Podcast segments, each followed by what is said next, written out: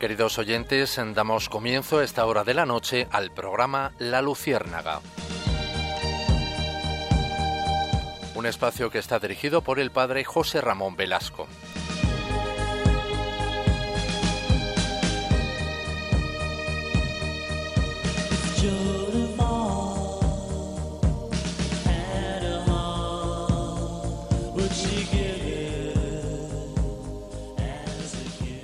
Corría el año de mil novecientos veintidós. Gianna Beretta nacía en Magenta, Italia. Estudió la carrera de medicina y en mil novecientos cincuenta y cinco se casó con el ingeniero Pietro Molla. El joven matrimonio tenía ya cuatro pequeños y cuando Gianna esperaba su quinto hijo, con tan solo dos meses de embarazo, se le diagnosticó un cáncer de útero. Había que operarla sin más, tanda- sin más tardanza. Yanna pidió expresamente al médico que el tumor le fuera extraído sin dañar la vida de la criatura que tenía en el vientre. Dijo ella: «Si hay que decidir entre mi vida y la del niño, no dudéis. Elegid, lo exijo, la del niño. Salvadlo». Fue una joven madre de la diócesis de Milán que, por dar la vida a su hija, sacrificaba con meditada inmolación la propia. Los médicos le habían recomendado un aborto. Al negarse, murió al desarrollar una peritonitis séptica muy dolorosa. Como médico, ella sabía muy bien la realidad de su condición, pero prefirió morir para dar la vida a su hija.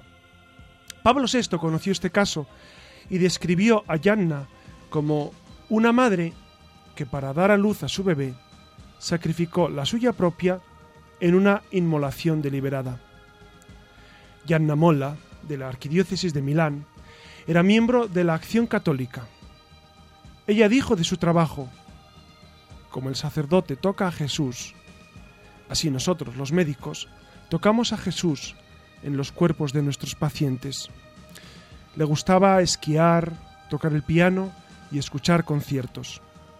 Su esposo, Pietro Molla, ingeniero, vivía en Milán y describió a su esposa como una persona completamente normal, que constantemente decía que sus hijos eran su gozo, su orgullo y su tesoro. El cardenal José Saraiva Martins, prefecto entonces de la Congregación para la Causa de los Santos, dijo de ella cuando se decidió su beatificación y canonización: «Ella vivió su matrimonio y maternidad con gozo, generosidad y absoluta fidelidad a su misión». Juan Pablo segundo canonizó, la canonizó el dieciséis de mayo del dos mil cuatro a esta cirujana y pediatra Gianna Beretta Molla, quien entregó libremente su propia vida a los treinta y nueve años de edad para salvar a su hijo, a su hija, Gianna Emanuela, que estaba por nacer. Este testimonio de Gianna Beretta nos llena de esperanza, porque sí hay mujeres, hombres que valoran profundamente la familia y que incluso por su familia, por una hija que está por nacer, son capaces de entregar su vida. Por eso esta noche en La Luciérnaga queremos detenernos precisamente en esa realidad magnífica que es la familia. La familia considerada tal como Dios la pensó, considerada como ese nido de amor en la que el, el hombre, la mujer, los niños, los abuelos eh, tienen su encuentro. La familia, que es el lugar donde Dios habita entre los hombres. Por eso, acompáñennos, si les parece, en esta noche en La Luciérnaga. Pasaremos por, por, por las diferentes dificultades que sufre la familia y los diferentes logros que, que, que, que percibimos. También cómo la familia se vive a través de los medios de comunicación. Y finalmente recalaremos en una leyenda negra que se ha cernido en torno a por qué los sacerdotes renuncian a tener familia, que es un tema muy interesante, porque los sacerdotes en la Iglesia Católica eligen el celibato como estilo de vida. Si les parece, queridos amigos, acompáñennos, estén con nosotros esta noche, vivan con nosotros esta realidad de la familia, disfruten con nosotros de nuestras propias familias. Y saludamos, como no, a Susana García Vaquero, que nos acompaña. Muy buenas noches. a Iria Fernández. Hola, buenas noches. Que siempre fielmente están junto a nosotros cada noche de los martes. Y a Alex Gutiérrez, que permanece en los controles y que eh, muy fielmente siempre nos acompaña. Por favor, acompáñennos durante este rato.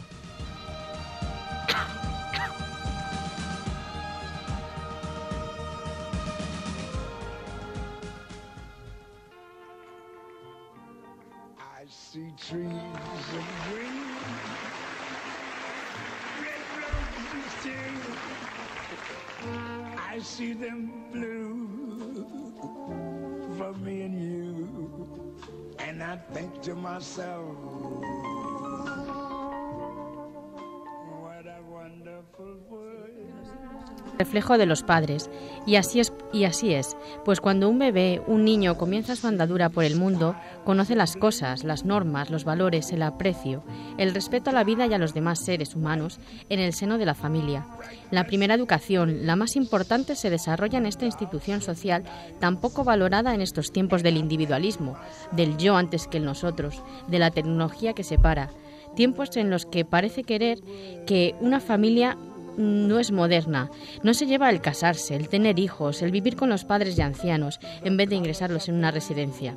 Y parece que se olvidan del amor de los padres, de la complicidad entre hermanos, la alegría de los hijos y la calma de los abuelos. La familia, que cuenta con ayudas, pero no las suficientes para hacer frente el día a día en la crisis. De ello hablaremos en La Luciérnaga, de qué medios cuenta la familia para salir adelante y qué inconvenientes, de hijos y personas mayores. Pero comenzaremos con una entrevista a Amaya Azcona Sanz, orientadora familiar en el C O F de Getafe. Buenas noches, Amaya.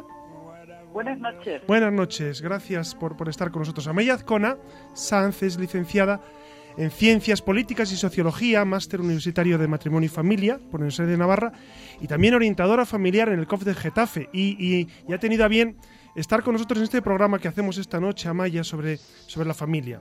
El programa de La Luciérnaga pues versa sobre diversos temas y esta noche hemos elegido este tema porque nos parece de vital importancia.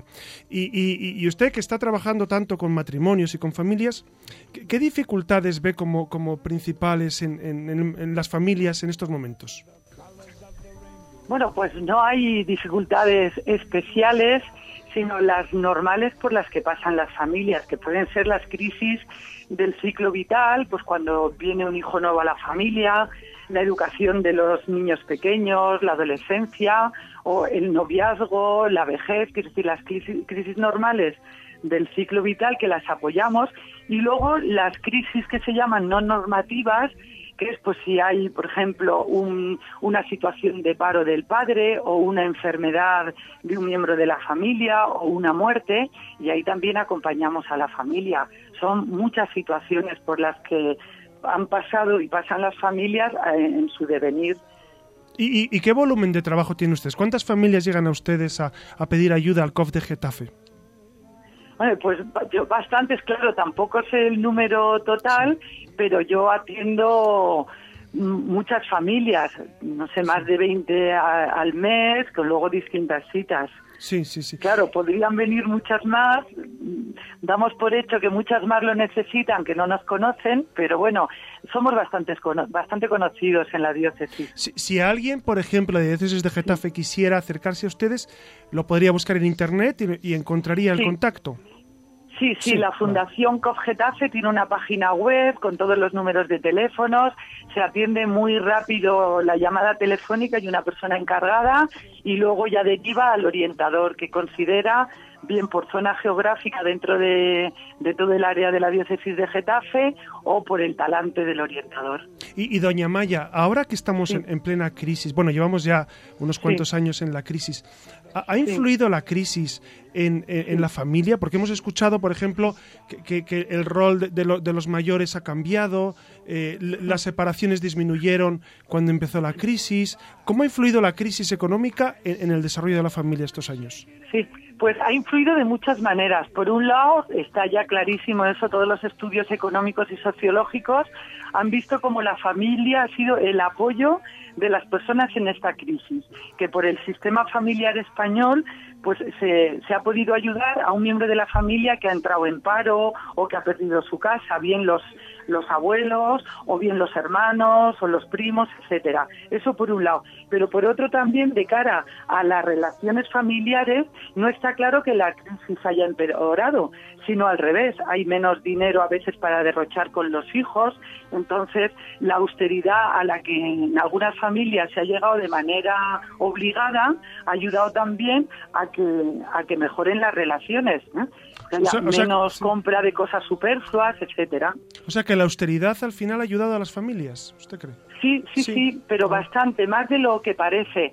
Más de una vez me han preguntado, ¿entonces la crisis eh, puede ser un problema para las familias? Pues en general se ve que no, que la crisis económica es un momento donde las personas sacan lo mejor de sí, en lo humano, en ayuda material, pero también en ayuda psicológica, emocional e incluso espiritual. Pero entonces, sí, do- sí. doña Amaya, ¿no es verdad eso que dice la gente, el vulgo, de que cuando la crisis entra por la puerta, el amor sale por la ventana? ¿Entonces no es verdad eso? Bueno, no, yo creo que no sale por la ventana, que es que no había entrado.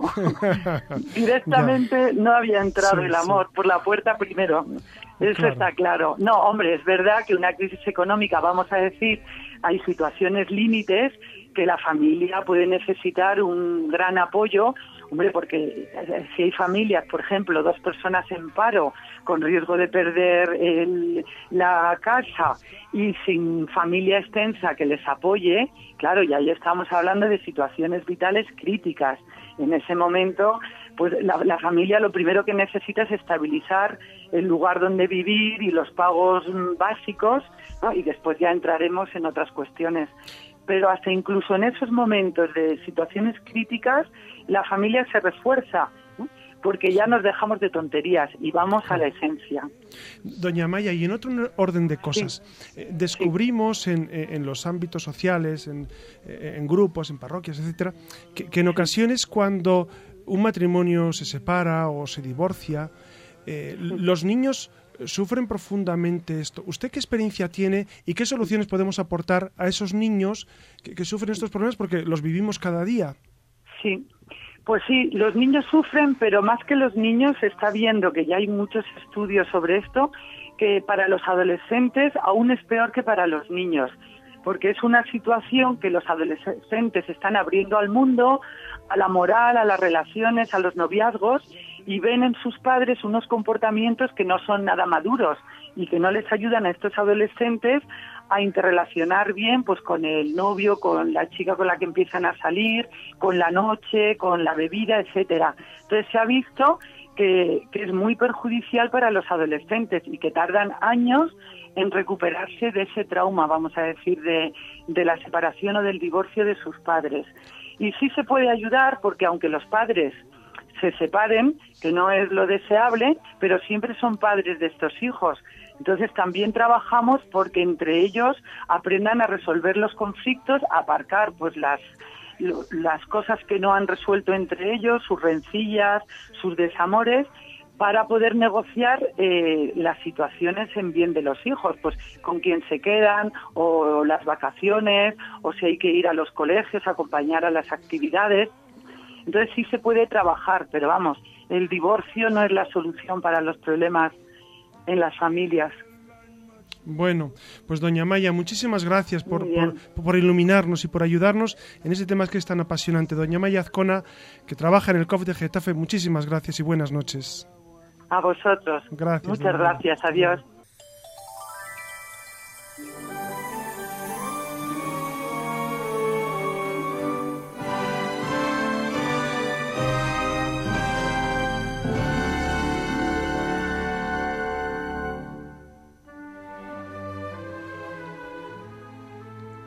Y me permitirán que nos acompañe esta música instrumental de Disney, pues que yo creo que las películas de Disney siempre nos han acompañado y, y a las familias siempre es, eh, en, sobre todo en invierno, para Navidad, cuando sacan las películas, y es muy típico ver a las familias. Yo por lo menos también lo hacía cuando era pequeña.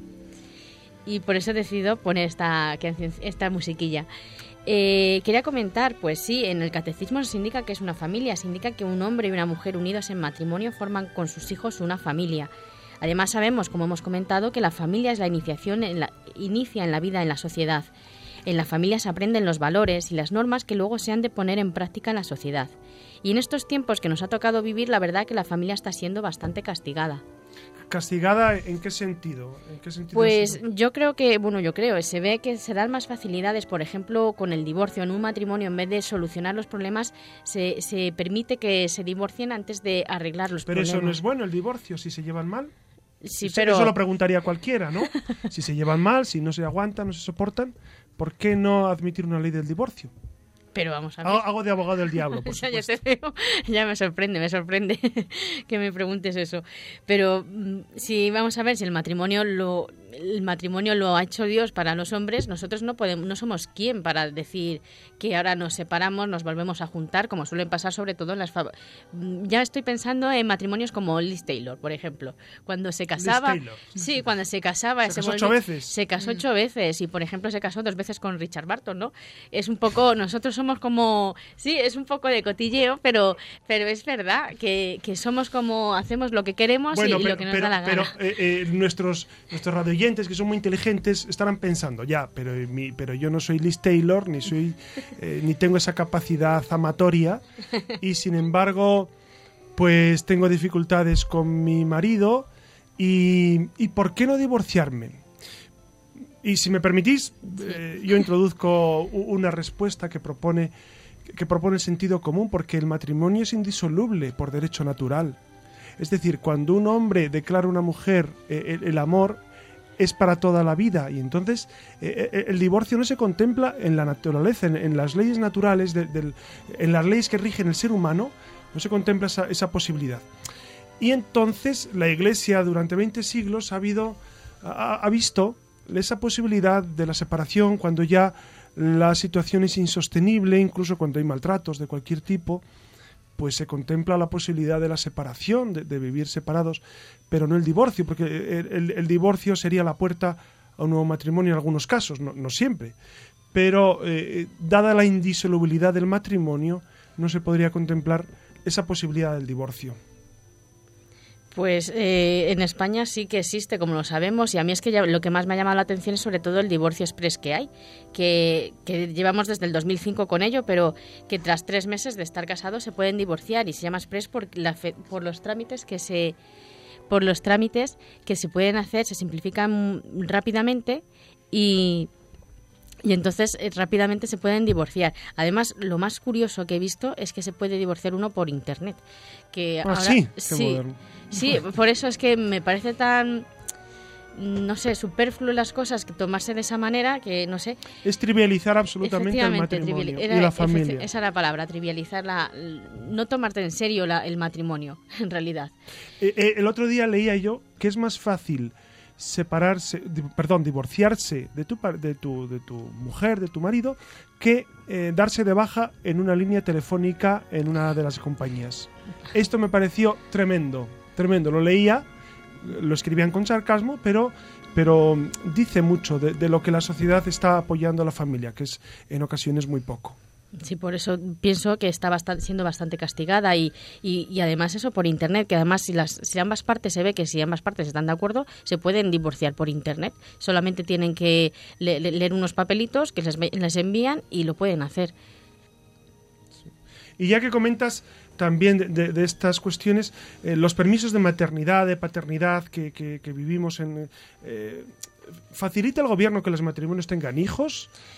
Pues realmente no, porque si nos damos cuenta, el permiso de maternidad, por ejemplo, son dieciséis semanas, de las cuales son seis obligatorias para la mujer que tiene que, tiene que disfrutar, lógicamente.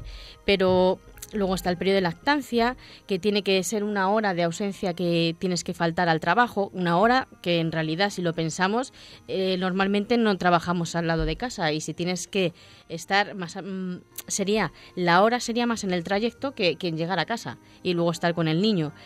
También las excedencias que, que hacen que puedas estar con el niño hasta que cumple tres años. Pero son es una serie de, de normas, de leyes o permisos que nos ponen que en realidad no favorecen a las familias a tener hijos. Además ellos, por ejemplo, la excedencia que he comentado, no te no pagan a la madre y muchas veces, como no se paga, muchas veces los matrimonios no pueden acogerse a, a la excedencia y tienen que dejar al niño en guardería. Y, y hay que pensar, a veces somos un poco crueles, por lo menos cuando se oye hablar con la gente o lo oímos, incluso yo alguna vez he comentado y luego lo vuelves a pensar y dices, es que los niños son muy pequeños, acaban de tres años, lleva tres años en el mundo, es, es tan pequeño que, que da, los ves como muy débiles y, y yo Se, creo seguramente, que no los... Claro, hay una asignatura pendiente seguramente que es la conciliación, la conciliación. ¿no? Sí. La conciliación, es decir, favorecer que las madres y los padres puedan tener eh, menos horas de trabajo para dedicarse a sus familias. Si, si, si camináramos en este ámbito, yo creo que, que nos iría mucho mejor a nivel social y a nivel de educación de los hijos. Sí, además hay, eh, ya que hablas de la conciliación, hay algunas O N Ges, asociaciones, que hablan sobre esto y están pidiendo al gobierno que hagan esa conciliación laboral, que intenten, por lo menos, por ejemplo, la de Save the Children, Eh, propone que haya mayor flexibilidad en la jornada laboral, incluso habla de unas llamadas bolsas de, de horas, en las que los padres, bueno, el trabajador, puede hacer más horas cuando, cuando pueda, cuando no tenga necesidad a lo mejor de estar con los niños, para luego poder coger, recuperar, es, recuperar esas horas y... Eh, A ver, sí, recupera esas horas con sus hijos, se puede decir. Hace una serie de horas en el trabajo y esas horas que ha hecho de más le sirven para luego poder estar con sus hijos. Básicamente es el sentido común, aprovechar sí. el tiempo cuando sabes que es productivo en horas de trabajo y en cambio en detrimento utilizarlo en tu familia y en casa, que sería lo lógico, claro. Sería lo normal. Luego también, eh, también se pide porque en, en el sector privado, Eh, es hasta hasta los ocho hasta los ocho años ocho años sí. cuando pueden estar con los niños, me parece sí, que he leído, sí, pero están años. pidiendo ellos que es elevarlo hasta por lo menos los doce años, porque ven que eh, claro, pero en cualquier caso eso es un arma también de doble filo, ¿no? Sí, la reducción de, es lo, perdón, claro. estaba hablando de la reducción de, de la jornada, jornada laboral. Sí, sí, reducción de jornada laboral durante ocho años con la imposibilidad de que la empresa privada te pueda echar a la calle, claro. Sí, es complicado, es complicado. Sí. Sí. Y, y, y también y quería, sí, dime, ah, sí, quería comentar una sí. cosa, que no solamente se ve esto de la flexibilidad laboral y, y solo para cuidar, sino también para las tutorías, porque como hablamos en el, en el, en el otro programa, me parece sí, que fue, que hablamos de la educación, sí. es verdad que muchos padres quieren y necesitan y ven que quieren estar con sus hijos y ver cómo van actuando en el, no en pueden, el colegio bueno, y no claro, pueden. Claro. Y hay una confedera- la Confederación Católica Nacional de Padres de Familia y Padres de Alumnos, con capa para cortar, eh, lo que pide es que propone que haya dos horas eh, cada tres meses en las que los padres puedan ausentarse del trabajo para poder hablar en las tutorías o las reuniones que se hacen en el colegio, porque como sabemos los horarios de los padres no suelen coincidir con los colegios. Y también hay otro tema dentro de la familia que es evidente, que es el matrimonio, los hijos. Hay un elemento que también doña Amaya antes eh, nos apuntaba, que era los mayores en claro. la familia. Como los mayores en la crisis, yo, yo lo conozco porque de, de, de, de primera mano sé que muchos mayores han sido reinsertados en la familia mm. no por motivos a veces, eh, digamos, muy altruistas, filantrópicos, ni de amor familiar, sino por motivos económicos. Pero mira, no hay mal que por bien no venga al final. Al final los mayores, en vez de estar en un centro de, de mayores, pues están eh, en la familia, que seguramente es donde ellos prefieren estar. ¿Cómo se vive esto hoy, Susana, en, en la sociedad? Pues eh, hay algunas ayudas de por parte del gobierno para aquellos que tengan que cuidar, por ejemplo, a las personas mayores, incluso también a las personas que tengan alguna enfermedad eh, o hayan sufrido algún accidente y que no se puedan valer por sí mismos, lo que se llama de, de, la dependencia. Eh, se puede pedir una excedencia como máximo de dos años y a no ser que, que sea por negociación, suelen ser dos años, y no por la negociación colectiva con el, en la empresa en la que estés, a lo mejor se te puede ampliar. Ahora, lo que pasa en este caso es que eh, el primer año se, te manten, se, te, se le mantiene el puesto al trabajador, pero en el segundo año se le mantiene un puesto, pero que sea igual a la categoría en la que estuvieras, no el mismo puesto en el que estabas. Y luego también, si es dependiente la persona mayor, se puede recibir entre ciento cincuenta y tres euros al mes o cuatrocientos cuarenta y dos coma cincuenta y nueve euros al mes. Esto es del dos mil trece. Y depende, claro, lógicamente del grado de dependencia que tenga y la capacidad económica. También se les puede ayudar, a lo mejor puede ir gente a ayudarles en casa, pero eso tiene sus... pues que tiene que también sus trámites, que no se tienen que ver si de verdad es una persona que está sí, totalmente hay que ver el grado de dependencia, efectivamente, el grado de dependencia en el que esté. Fu- fuera de o, o aparte de, de los datos económicos y estadísticos, yo creo que la presencia de los mayores en casa, que antes se vivía con mucha naturalidad en los pueblos, puesto que las casas eran grandes y los mayores tenían su espacio, tenían su lugar, de hecho la casa era de ellos y habían vivido en su huerta y en sus cosas, eh, era una presencia que, eh, que de alguna manera daba solidez a la familia, eh, aquilataba a la familia, le daba un sentido de, de sabiduría, ¿no? Porque los, los mayores siempre tienen el sentido de la mesura, de la sabiduría de la vida que transmiten a los nietos. Los mayores, los ancianos y los, niet- y, y, y los pequeños, los nietos, pues siempre tenían esa relación estrechísima, porque a, al final los mayores a veces pues eh, tienen más cercanía con los más jóvenes, con los más niños, perdón, que con, con, con, los, con los maduros que, que, pues que tienen muchas cosas en que pensar. Y se sentían muy acogidos por los niños, los mayores. Lamentablemente, nuestra sociedad urbana ha perdido mucho de esto y, y, y, y la familia pasaría seguramente por recuperar la presencia de los mayores dentro, dentro, del, dentro del seno familiar. Sí, además ahora, como habías comentado antes, que muchas veces el papel de la persona mayor ahora, eh, los abuelos son los que cuidan a los niños, o los abuelos son, como me parece que ha comentado Amaya, son los que ayudan a, los, a la gente que... A los, a los hijos que a lo mejor están en paro o que no pueden hacer, hacer frente a los gastos que tienen, son los mayores los que los, que los acogen. Y, y es verdad una cosita que he, he visto un, un, una encuesta en la que se comentaba que los jóvenes ven la necesidad de volver a hablar con, de volver a, a, a la gente mayor, a sus abuelos.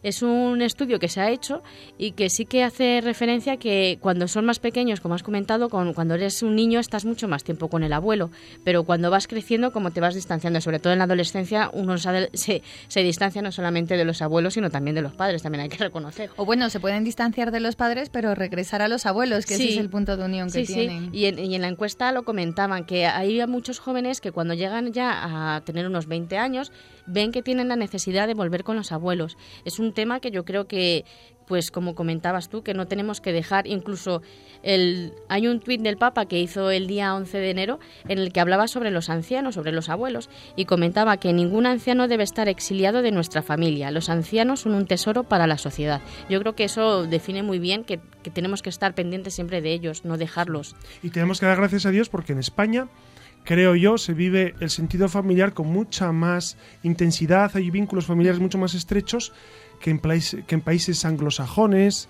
el norte de Europa, etcétera, en los que la familia pues está bastante más diluida, lamentablemente. En los países de tradición protestante o anglosajona, no sabría bien eh, definir las causas ahora, se da es- esa desvinculación de la familia. En cambio, los países latinos tenemos es, es, esos vínculos que nos unen y que nos reúnen, lo cual es una bendición de Dios en muchas ocasiones. Muchas gracias, Susana García Vaquero.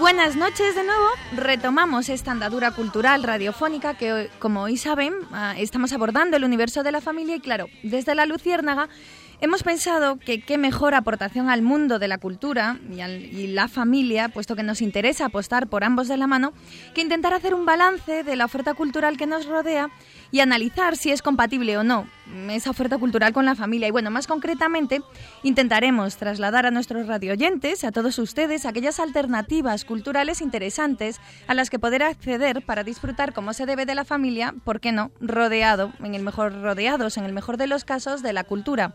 Ya lo saben, vamos a intentar dar respuesta a una demanda que cada vez se escucha más porque nadie quiere renunciar a pasar un buen rato en familia. Comenzamos. Ya se ven las cosas diferentes. Al final tuvimos suerte y todo fue a mejor.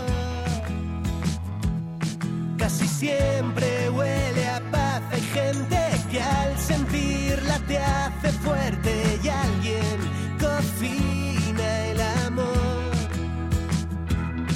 las despedidas nunca se te olvidan de lo bueno, lo mejor. Y aunque el mundo gira, siempre estará unida la familia al corazón.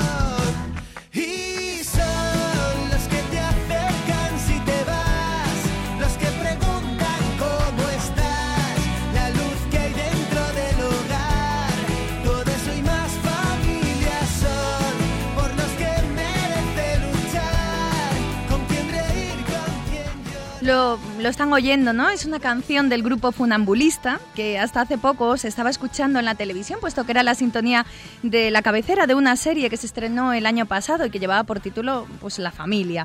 Y unido a esto último nos hemos dedicado a echar un vistazo sobre la parrilla televisiva para ver qué serie es o qué es lo que nos están ofertando, ¿no? Desde las múltiples cadenas de televisión que todos tenemos en casa.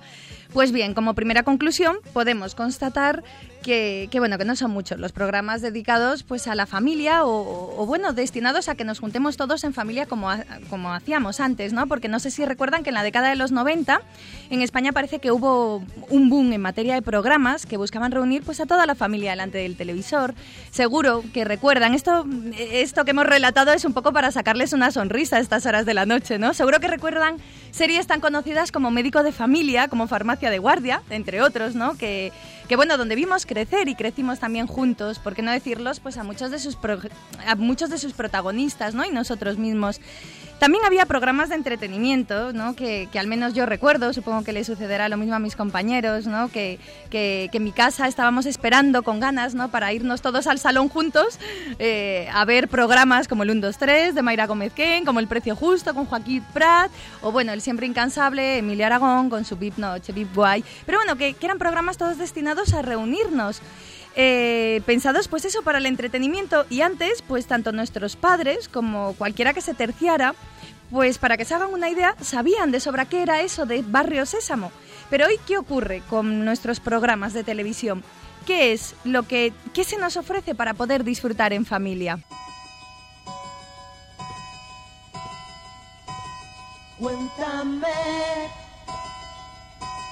cómo te ha ido en tu viajar por ese mundo de amor. Bueno, Iria, nos has traído, nos has traído la, la música más versionada de la historia de la tele, porque Cuéntame, que, que también sí, está en internet, sí, sí. Y, y que ahora se ha recuperado otra vez en la eh, en la serie, ¿eh? Gracias sí, a la sí, serie. Sí, otra vez ha vuelto.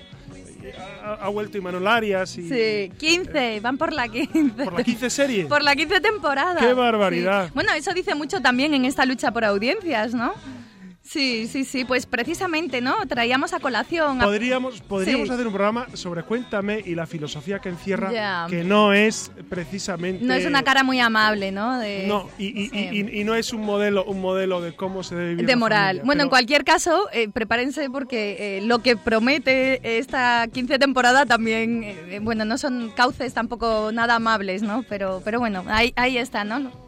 En cualquier caso, yo les traía porque, Cuéntame, pues precisamente porque es una de esas series que, que bueno, que, que yo creo que, que en el fondo, ¿no? Sí tienen esa motivación de reunirnos a todos, a toda la familia, pasar un rato delante del televisor o, o programas como Pasapalabra o el, o el curioso fenómeno este, ¿no? Que tendrán en mente de MasterChef, que, que sin quererlo, pues ha conseguido de alguna manera, eh, no sé, hacerse con, con la bandera de, de ser un programa destinado a la familia, y eso pues es algo muy meritorio, teniendo en cuenta cuenta que ahora eh, todos los mmm, toda la gente tiene en su casa, si no dos, tres televisores, lo, conexión a internet, los chavales se quedan en su cuarto, entonces bueno, pues en, en ese aspecto sí que es algo relevante y, y algo que, que vale la pena mencionar.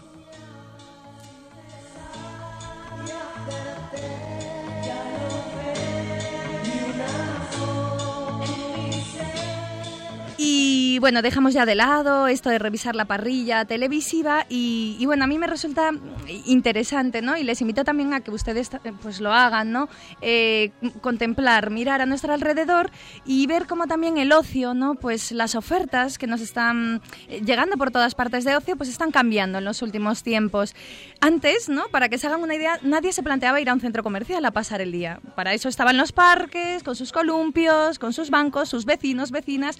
Y ahora ahora los centros comerciales pues se han convertido en una panacea, ¿no? Porque nos ofrecen eh, de todo, ¿no? Un sitio para dejar a los niños, el lugar, la sala de multicines, la cafetería y bueno, no sé ustedes, pero bueno, a mí siempre me da por desconfiar, ¿no? De todos esos planes, lugares donde nos ofertan todos los planes juntos y, y otra cosa curiosa, ¿no? Con respecto a los espacios públicos, que no sé si se han fijado en un elemento tan, tan común, ¿no? Y, pero tan necesario como son los bancos, los bancos que están en las calles, ¿no? Un elemento aparentemente sencillo que, que va más allá de decorar una plaza y una calle.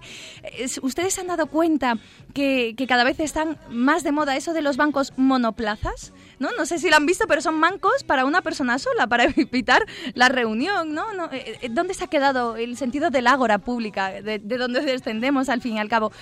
No sé, yo me fijo mucho en eso, ¿no? Que a mí siempre me llama la atención y uno pues se da cuenta enseguida de que parece que eso de disfrutar de la calle en compañía, y ya no digamos con la familia o con alguien, pues, pues ya no está de moda, no sé, no, no es necesario. Fíjense, pues a partir de ahora si pueden y analicen cómo se viene configurando las ciudades, eh, los lugares de ocio, cómo van cambiando, del parque y las plazas, que nos vamos a los centros comerciales, de estar en torno a un banco que se queda solo pues en mitad de un paseo, no sé, piénsenlo.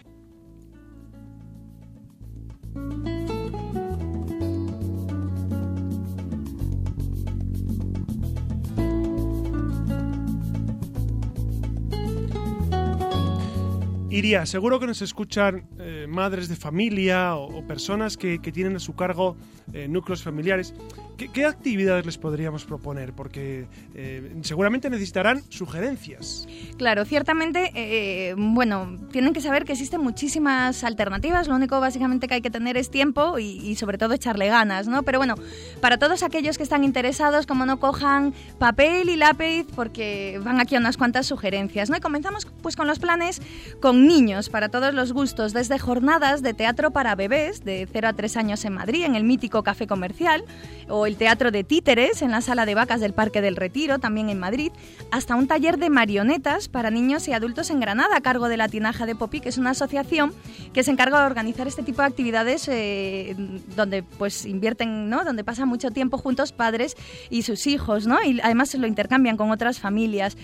Pero si lo que quieren hacer es turismo y disfrutar aprendiendo de ciudades, pues vayan hasta Córdoba, ¿no? Que tienen una manera muy, muy divertida pues, eh, de aproximarse al mundo árabe de la mano de los Guardianes de la Medina Azara, que es una ruta que se organiza todos los domingos del año, bueno, uno sí y uno no, para visitar los yacimientos más importantes, así como la mezquita y las calles, bueno, ya saben, ¿no? De esta ciudad de las flores y Ciudad Blanca de la mezquita.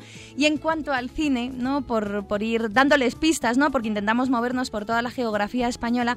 Estas navidades, pues, se han estrenado varias películas de animación que, como viene siendo costumbre en los últimos tiempos, entusiasman por igual tanto a grandes como a pequeños. Eso hay que decirlo, ¿no? En, entre otras, no está mal recordar la película de Dale marcha al corral, del productor premiado con un Oscar por Shrek, o Lluvia de albóndigas dos, ¿no? Donde por fin Flint, lo recordarán quienes hayan visto la primera parte, como aquí, la que les habla, consigue por fin ser un científico conocido y respetado. Por cierto, que si viven en Barcelona, ya saben que todos los fines de semana en la Filmoteca de Cataluña se proyectan películas para los jóvenes de la casa a partir de cuatro años, así como en la Filmoteca de Valencia, donde cada primer sábado y cada domingo de mes a las seis de la tarde les esperan con sesiones de películas aptas para todos los públicos. Un plan estupendo, sin duda.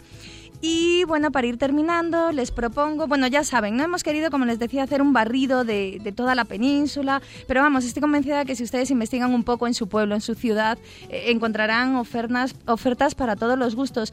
Y ya pues unas recomendaciones literarias, ¿no? Y les hemos traído aquí pues tres libros, ¿no? Uno, el de Arrugas, de Paco Roca, que es una novela gráfica fascinante, que habla de, de Emilio, que es internado en una residencia de ancianos, muy en la línea con lo que comentaba antes, con lo que comentaban mis compañeros antes, que padece Alzheimer, ¿no? Y allí aprenderá a vivir desafiando al olvido, a la rutina de los horarios y los medicamentos, un testimonio a todo color de, del día al día en un lugar donde el cariño se perpetúa, no pueden perdérsela. Además es un libro que pueden leer con sus hijos y les sacará una sonrisa y también alguna lágrima, se lo aseguro.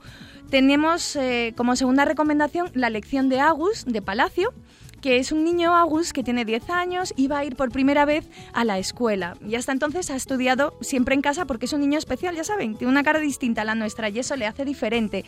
Pero muy pronto aprenderá el valor de la amistad, aprenderá a aceptarse como es y a sonreír, y además mucho. Recomendado cien por cien en materia de valores para que se lo lean a sus hijos, para que sus hijos se lo lean o lo lean todos juntos porque es una maravilla.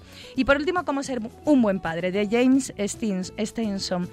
Y bueno, aquí nos plantean cómo ser un buen padre o, o simplemente cómo ser padre desde la esperanza y la responsabilidad, que a día de hoy sigue siendo uno de los retos más urgentes de nuestra era.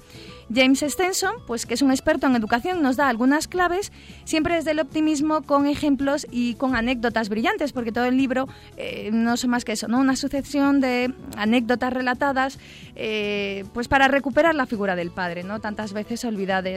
Y bueno, ya lo han oído, ¿no? Tienen excusas pues para no invertir su tiempo como la familia y disfrutar de algo de cultura. Nos vamos, a continuación ya saben, viene el padre José Ramón con sus leyendas negras de la Iglesia y nos volvemos a encontrar con más letras y arte, con más cultura, en el próximo programa de La Luciérnaga. Gracias por escucharnos. Buenas noches. Ya se ven las cosas diferentes. Al final tuvimos suerte y todo fue a mejor. Casi siempre.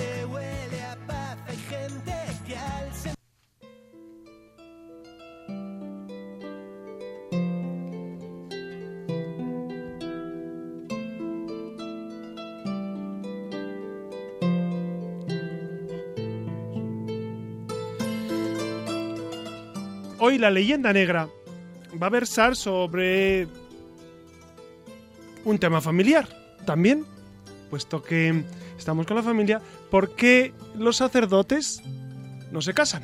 Que es un tema que, que a mucha gente le preocupa. Muchas personas a mí me preguntan, eh, se inquietan por este tema.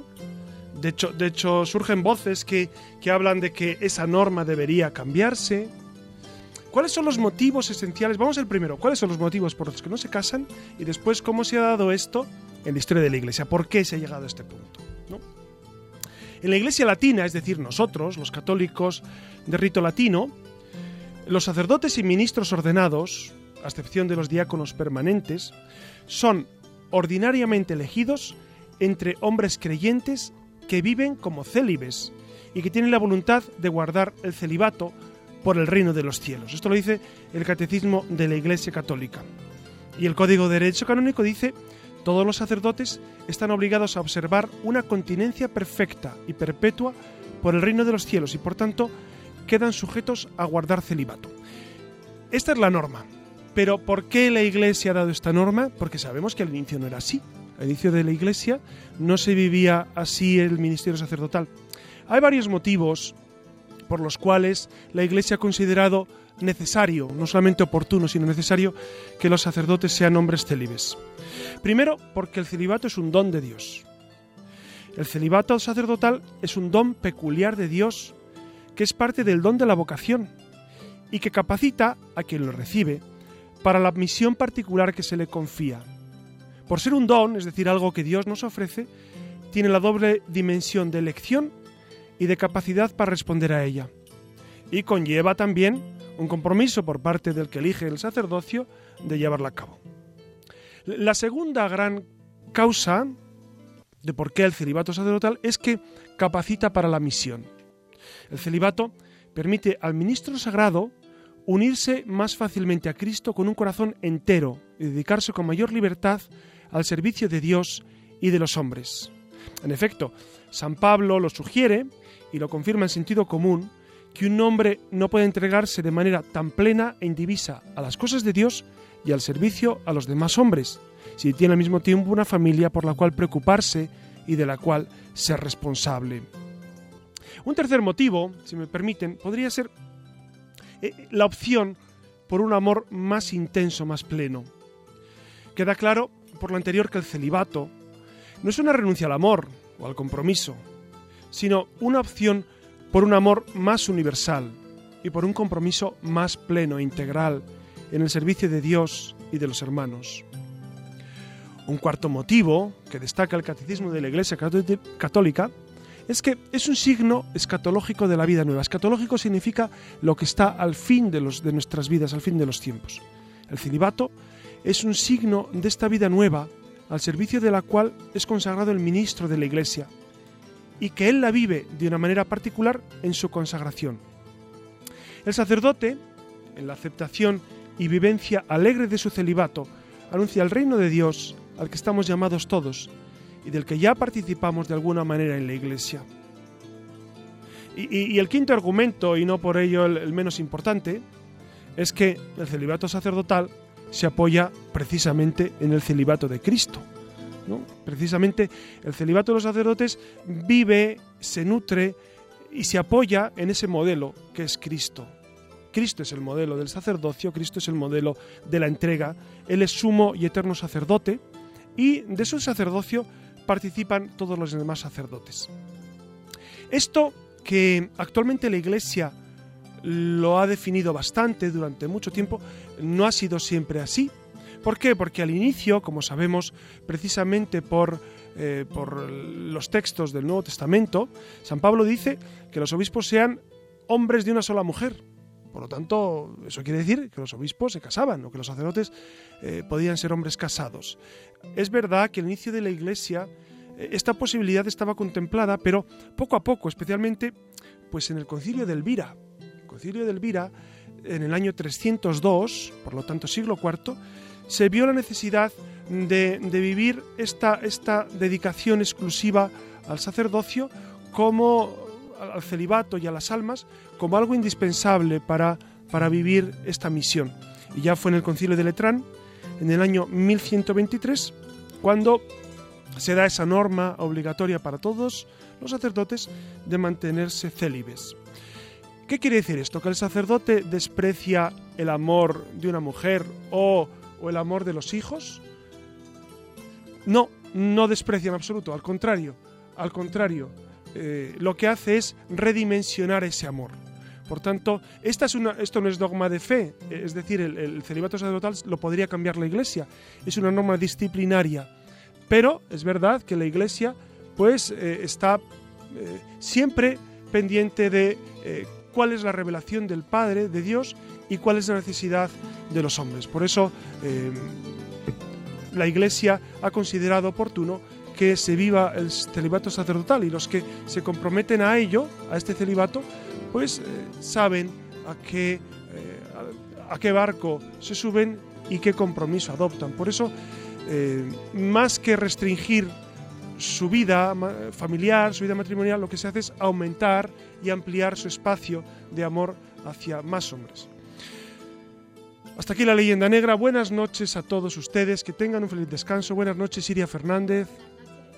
Buenas noches, Susana García. Buenas noches. Y buenas noches, Alex de Rosal. Y ustedes que descansen y que tengan una feliz jornada.